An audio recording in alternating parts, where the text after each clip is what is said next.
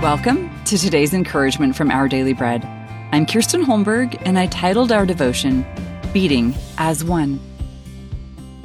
Stories have captivated humans since the dawn of creation, functioning as a way to pass down knowledge long before written language existed. We've all known the delight of hearing or reading a story and being immediately engaged by such opening lines as, Once upon a time.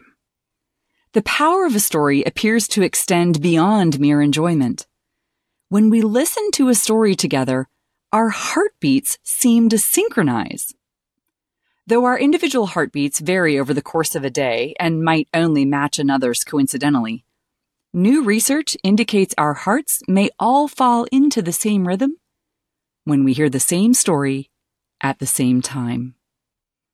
In Genesis 1 1, God begins telling us his story with the words, In the beginning. From the moment Adam and Eve first drew breath, God has used that unfolding story to shape not just our individual lives, but also, and perhaps more importantly, our collective lives as his children. Through the Bible, the most magnificent nonfiction story ever recorded, our hearts as believers in Jesus are joined together as people set apart for his purposes. In response, may our hearts beat in shared rhythm, delighted by the author's creative works. And may we share his story with others, declaring his glory among the nations, his marvelous deeds among all peoples, inviting them to become part of it too.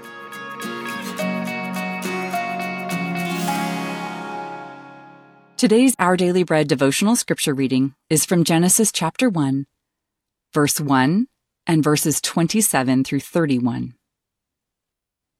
In the beginning, God created the heavens and the earth. So God created mankind in his own image. In the image of God, he created them. Male and female, he created them. God blessed them and said to them, Be fruitful and increase in number Fill the earth and subdue it. Rule over the fish in the sea and the birds in the sky and over every living creature that moves on the ground. Then God said, I give you every seed bearing plant on the face of the whole earth, and every tree that has fruit with seed in it. They will be yours for food. And to all the beasts of the earth, and all the birds in the sky, and all the creatures that move along the ground, everything that has the breath of life in it, I give every green plant for food. And it was so. God saw all that he had made, and it was very good. And there was evening, and there was morning, the sixth day.